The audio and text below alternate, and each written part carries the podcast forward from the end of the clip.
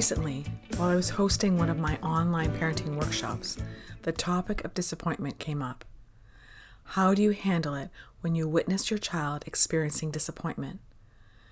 Perhaps disappointment over the food set in front of him, being disappointed in a store when she can't get the item she wants, being disappointed over a broken toy, lost possession, or forgetting something, being disappointed over a birthday or Christmas present.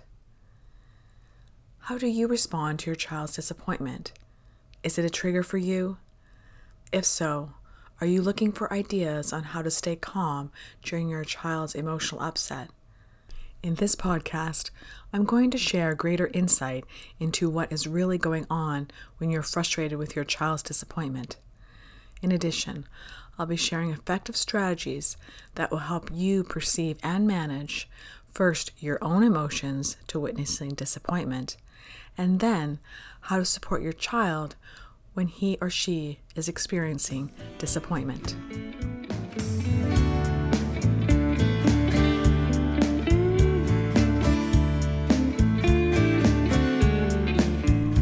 My name is Jill McPherson. I'm a teacher, parenting consultant, and a mother of four. I want to begin this podcast by sharing a bit more about how this topic came up during one of my online parenting workshops. My number one goal is to share with parents specific information and skills that will assist them in better managing challenging parenting situations, as well as strategies that will prevent many of their parenting challenges. I want to emphasize that the goal in the workshops is not about how to fix or change the child. The goal is focusing on where the true power for change exists within ourselves. My goal is to empower parents with knowledge and skills in order to make positive changes within themselves and, in turn, their family life. I refer to these skills as tools for their parenting toolbox. Parenting is like any other job or profession. If you want to get better at it, then you're going to need to build your knowledge and skills. Most of the time, parents are in what I would call the performance zone. That is, we are just doing or perhaps surviving parenting day to day. However, in order to improve at parenting, then we have to, at least from time to time, shift ourselves into the learning zone. If we don't, chances are the things that challenge us as parents will not go away. In fact, they may often worsen as both you and your child become tired and frustrated trying to survive the same challenges over and over again. I was recently watching a TED Talk entitled How to Get Better at the Things You Care About. The speaker talked about the performance versus the learning zones. He gave the example of typing. Many people know how to type and will continue to type at the same speed unless they make a conscious effort to improve their typing skills. Otherwise, their typing speed will not change even if they type for years and years. Our parenting skills are much the same. In my workshop, I often give the example of a flat tire. If you have a flat tire, there are certain tools you're going to need. If your toolbox has a screwdriver, a hammer, and pliers, even though these are handy and frequently required tools, no matter how hard you try, you're not going to be able to change the flat tire with these helpful yet limited tools. If we have limited tools in our parenting toolbox, no matter how hard we try, things will not improve much until we decide to add to our supply of tools. These tools are not just about how to manage challenging situations with our children. In fact, most of the tools required for effective and peaceful parenting are about attaining the knowledge, skills, and tools to manage our own thoughts, emotions, and behaviors when we find ourselves stressed over a triggering event like eating habits, bedtime, sibling rivalry, completing chores, or challenges at school. In my workshop, when parents are dealing with a child who is expressing an unpleasant emotion, I invite them to stop and take a deep breath to first get grounded.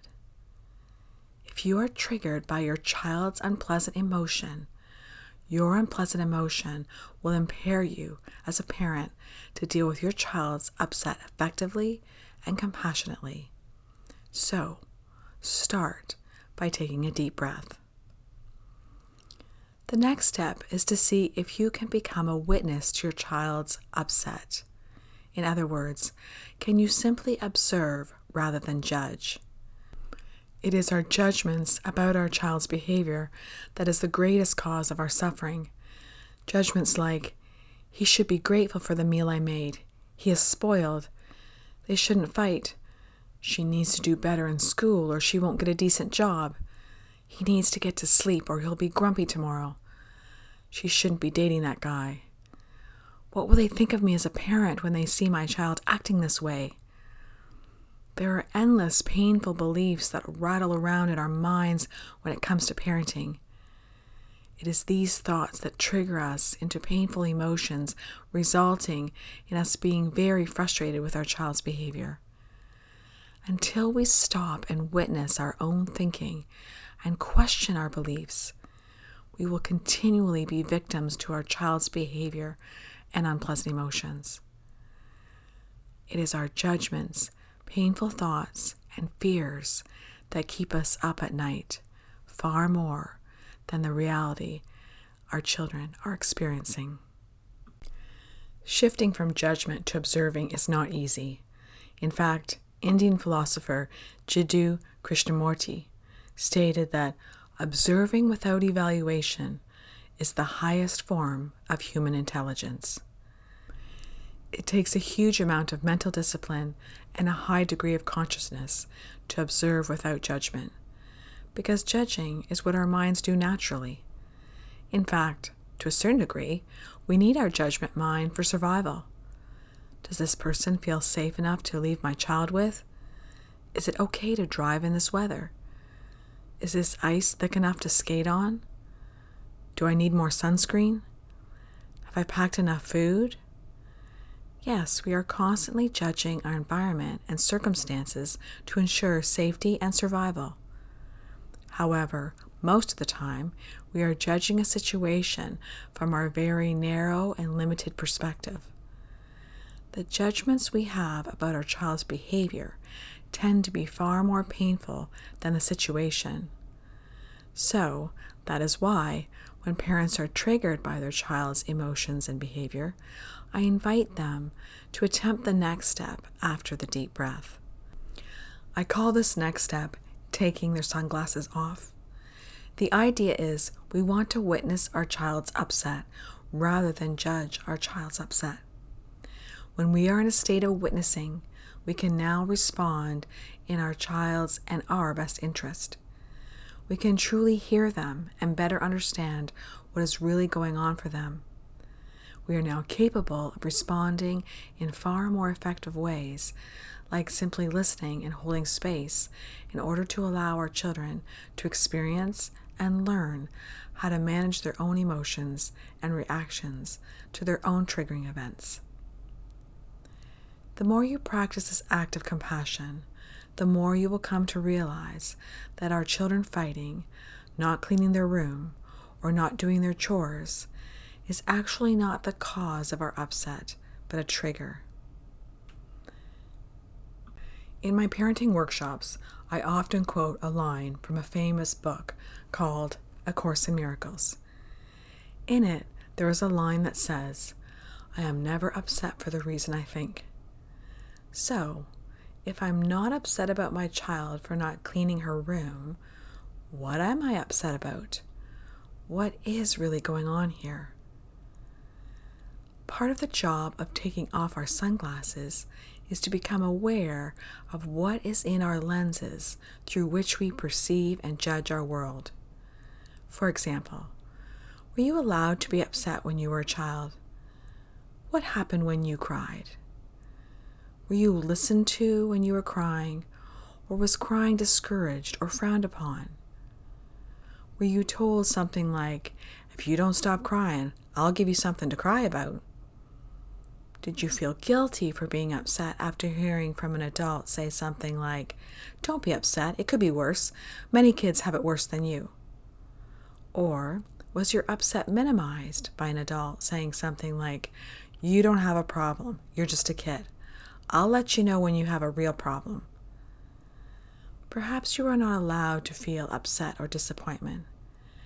Many adults have told me that their upset was only permissible for extreme events like hospitalizations or the death of a loved one. For many reasons, our culture is still holding on to an ideal that children are supposed to be happy, happy, happy all the time. As adults, we never are, but for children, it seems to be different. Somehow, they're supposed to be able to do what we cannot do, and if they don't stay happy, now we are upset. How dare they be upset? That is very upsetting for us. What are your judgments about disappointed or crying children? What are your judgments about parents who have a crying child, particularly one that won't stop crying in a less than ideal place, like during a church service, on an airplane, or in a restaurant? Most of our greatest challenges as a parent are not due to the events we struggle with, but our fear of judgment by others like our parents, our neighbors, friends, our child's teachers, and even strangers. What will they think of me as a parent? Just think of how different parenting would be, how less stressful it would be if we knew no one would judge us as parents. I offer the analogy of the sunglasses to give parents a visual of how our previous life experiences, beliefs, and judgments of ourselves and others darken our vision, impairing our ability to truly see our child and their situation clearly. Now, back to our child expressing disappointment. Notice how you often react when they are crying and disappointed. Now, let's interrupt that reaction with a deep breath, becoming a witness to his upset. How do you do that? By taking off your sunglasses filled with your childhood experiences, your beliefs, and judgments, and just be with your child. Now, what do you see? Now, can you witness your child with sincere curiosity? Can you ask yourself something like, hmm, I wonder what is truly going on for my child right now? Once you experience these steps, you are now capable of responding with love and compassion rather than reacting with anger and impatience. In my parenting workshops, I have a time called Let's Try It. So, let's try this. I want you to imagine a situation that occurred in the past when your child was disappointed or upset about something. The first story that pops into your head will do. Now, visualize as many details as you can. Where are you? Who else is there? What is your child wearing? Can you remember other details like temperature or smells?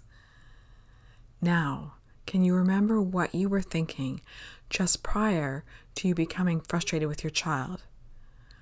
What were you thinking just before you yelled? Just before you threatened her to stop or else? Before you tapped him on the bottom, or before you gave in and offered your child what she wanted in an angry and defeated manner. Now go back in your mind to that situation and take a deep breath. Take several if you need to. Now, can you take your sunglasses off? Can you step away from your experiences, beliefs, and judgments and just observe your child in that situation? Can you calmly witness them in a state of curiosity? Imagine you are an outsider to the story.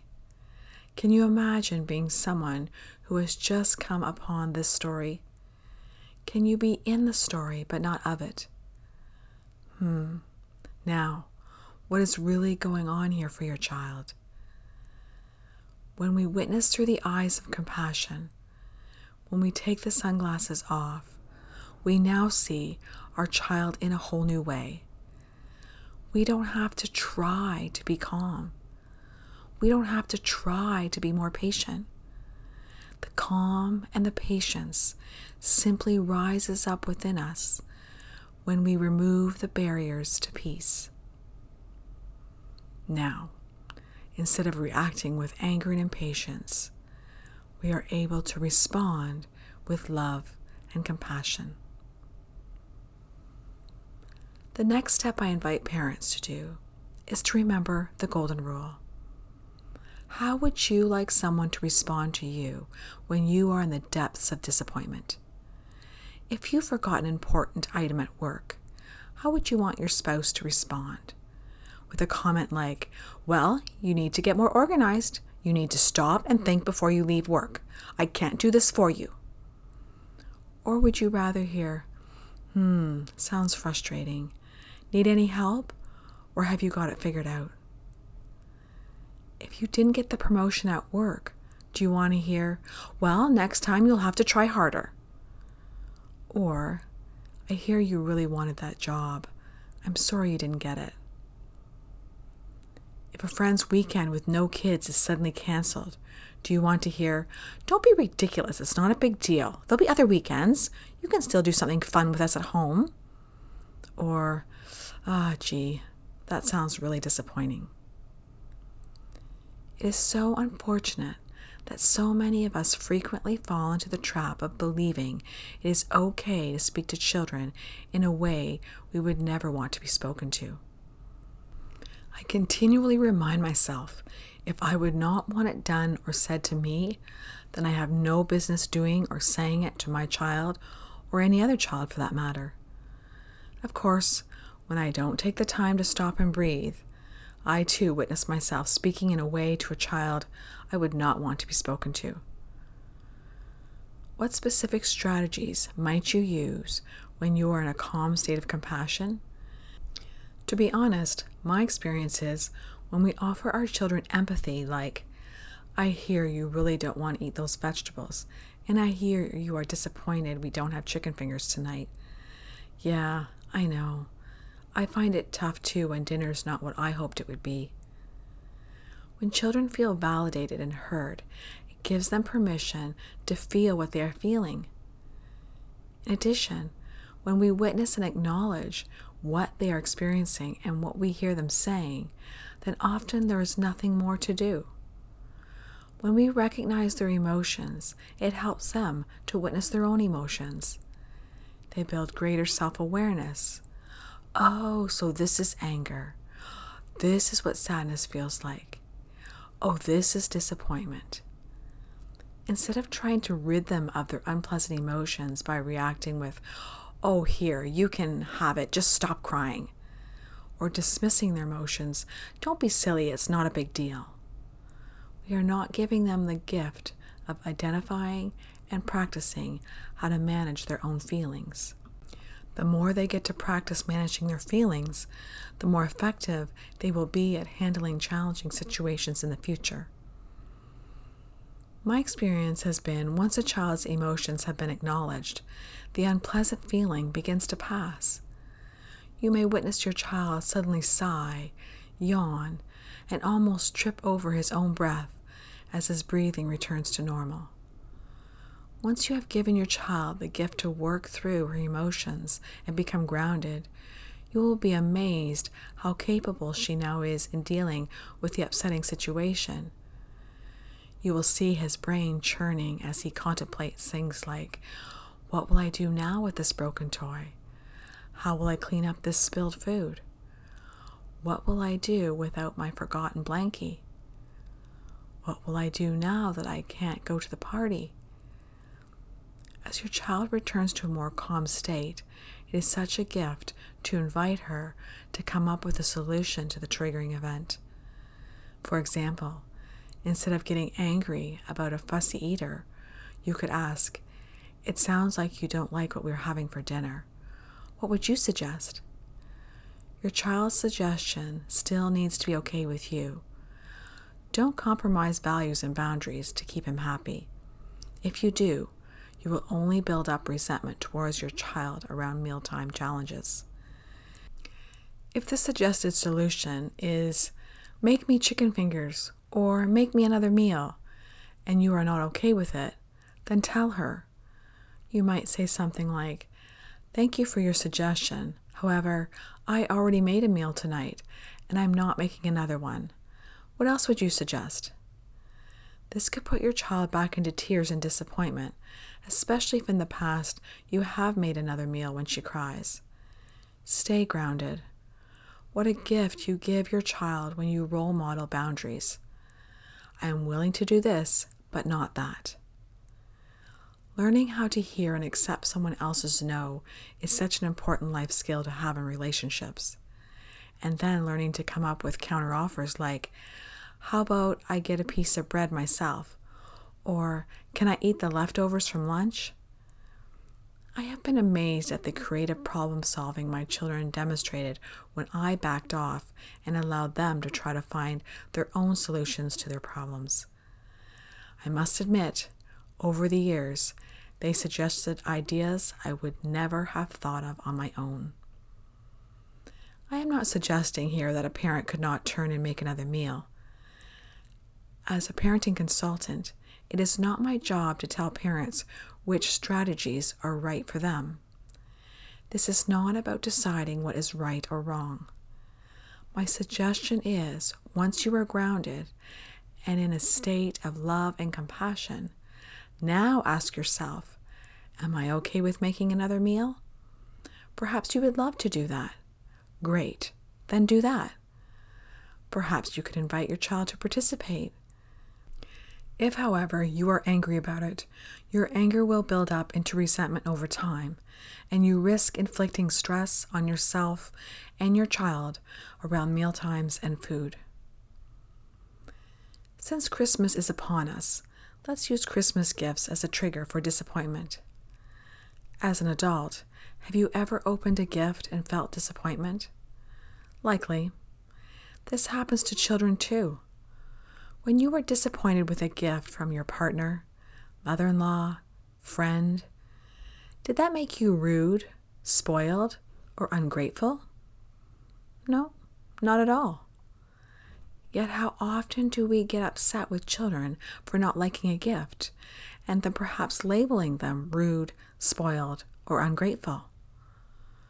Your reactions and feelings are happening for a reason. This is true for their feelings as well. So, this Christmas, let's imagine your child opens a gift and has the look of disappointment on her face, and now you feel triggered. Take a deep breath. Get grounded. If you are upset, that is because this event is triggering something in you. What is it? Feeling guilty for not being able to afford what you really wanted to get your child? Or do you believe you are a bad mother if you don't know what your children truly wanted? Does seeing a look of disappointment bring you back to a childhood event or parental reactions to your disappointment when you were little? Now, can you take enough deep breaths and get grounded so you can just witness your child feeling his feelings without judgment? Can you watch her like you're watching a character in a movie? Now, with love and compassion, get curious. What's going on for her right now? Remember the golden rule? Remember a time you opened a gift with feelings of disappointment. How would you have wanted a loved one to respond? If possible, I invite parents to take it one step further. Can you imagine knowing your child's personality, how he would want support in this moment. I know when my children were upset, especially if there was others around, like at an extended family Christmas, they never wanted me to talk about it in the moment because they did not want to cry or get upset in front of others. So I would always wait for a private moment to check in to see how they were doing. If I was the one who gave them the gift they appeared to be upset over, then I would need a buffer of time before I could approach them anyway, or else I could easily be triggered and risk reacting with hurt emotions. Before going to a Christmas family gathering, I would often make a point of discussing with my children when they were small what to do if you open a gift and you don't like it, or it isn't your size, or you already have one, or it's too babyish for them. We would think of several reasons we might feel disappointment. Then we would discuss and even role play what to do if the gift was disappointing. We would think of things to say and then brainstorm ideas on what to do. Trade it with a cousin, ask for the receipt to exchange it, give it to someone you know who'll like it. If I liked the gift, then I might offer to buy it from them. My goal was to assure them there was a solution to every problem, so just breathe through their disappointment so eventually they can clear their minds enough to come up with a plan. Sometimes just letting them sit with their disappointment and a bit of time resulted in them realizing the gift was actually kind of cool after all. If your family does gatherings and gift exchanges with extended family, then I would suggest this dose of prevention will serve everyone well. Disappointment is inevitable in life, or at least that has been my experience. Because of that, I wanted to make sure my children had practice managing their disappointment over what I would call the little day to day things, so they could become more resilient for the bigger, more painful disappointments that eventually show up. For example, when we went shopping and they would ask for a treat, I would sometimes say no because I wanted them to practice hearing a no, not getting what they wanted, and then working through the disappointment of that. I remember saying no to my youngest daughter, Grace, when she asked for a treat one time when we were grocery shopping. She was likely around four or five at the time. I often think of parenting expert Barbara Coloroso's three alternatives to saying no. The first is yes, later. The second one is give me a minute. And the third one is convince me. I must admit, I use the last one a lot with my kids. Rather than me exhausting myself explaining why I'm saying no to Froot Loops, how about you exhaust yourself in coming up with good reasons why I should buy it? I remember inviting her to come up with reasons on why I should buy the treat, but on this day, there was no convincing me. When she realized I was not going to buy the treat, she got very upset. I remember saying over and over in a quiet voice, I know you really want it. Yes, you really want that treat. I hear you saying you will be good, and my answer is no. I quietly kept acknowledging her disappointment. I assured her that I knew how painful it is not getting what you want and how disappointing that can be. I calmly validated her pain and then reminded her that crying and screaming is not a good strategy to get me to change my mind. Unfortunately, Grace was not calming down. I got the shopping done as quickly as I could and got her out to the vehicle. As I buckled her into the car seat, she was now screaming and kicking, demanding that we go back into the store and get it. Now I was feeling my anxiety heighten as my thoughts went to worrying about what people in the parking lot might be thinking of me with this screaming child. With my fearful thoughts in my head, I started to get impatient, telling Grace people might think I'm kidnapping her, so stop kicking and screaming right now.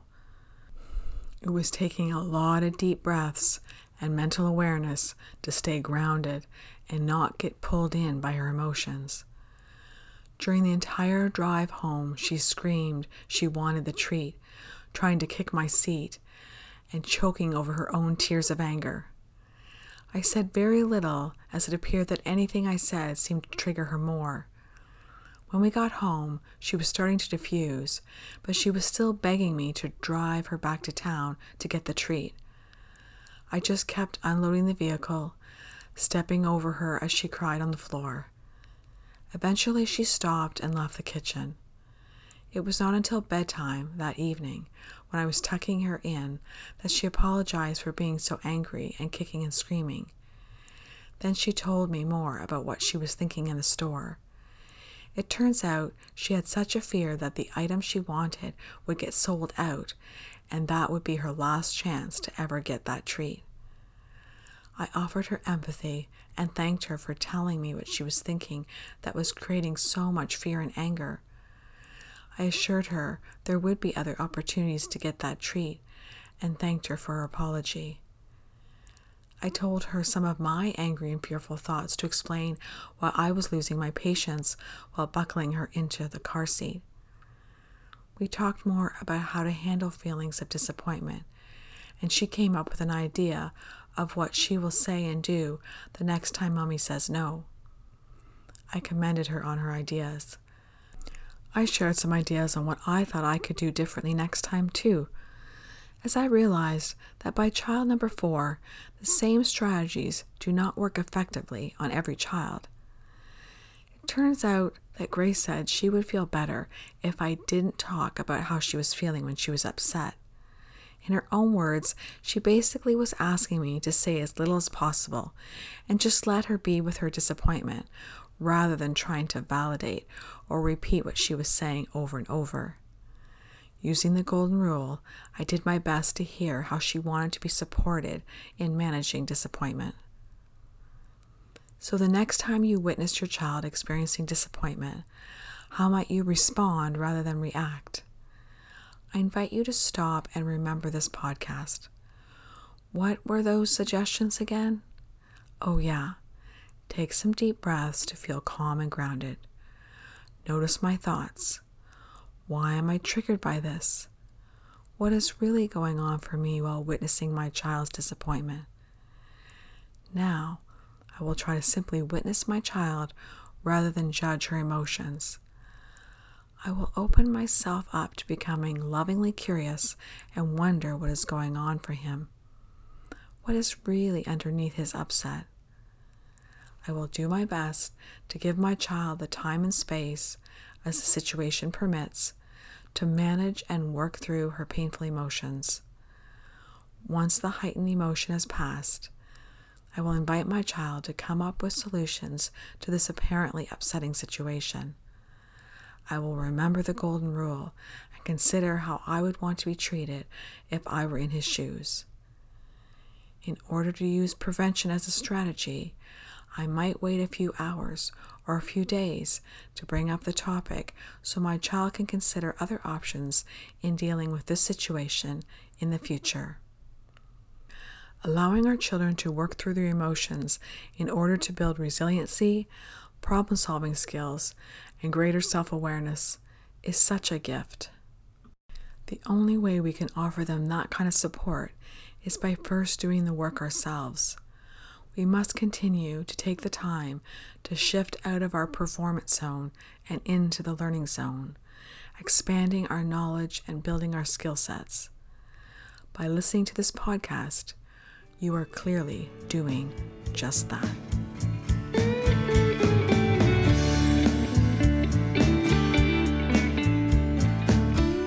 I want to thank my listeners for all the positive feedback, comments, stories, and suggestions you have reached out to share with me after listening to a podcast episode.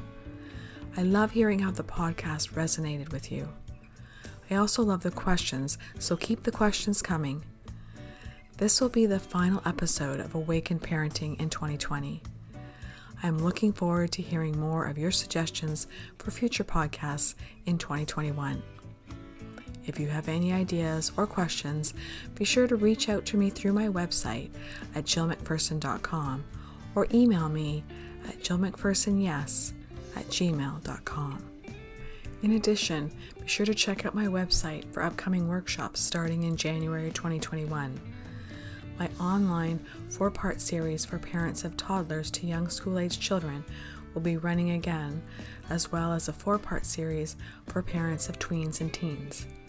I will also be running my eight part introductory series suitable for all parents, where we dive deeper into how to effectively use several parenting tools to bring more peace into your life and home.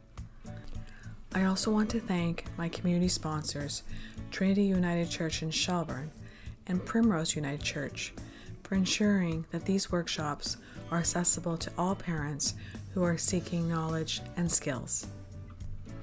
In addition, I'm grateful to you for awakening to a more loving, peaceful, and compassionate way to parent. Until then, I look forward to you joining me again for my next episode of Awakened Parenting.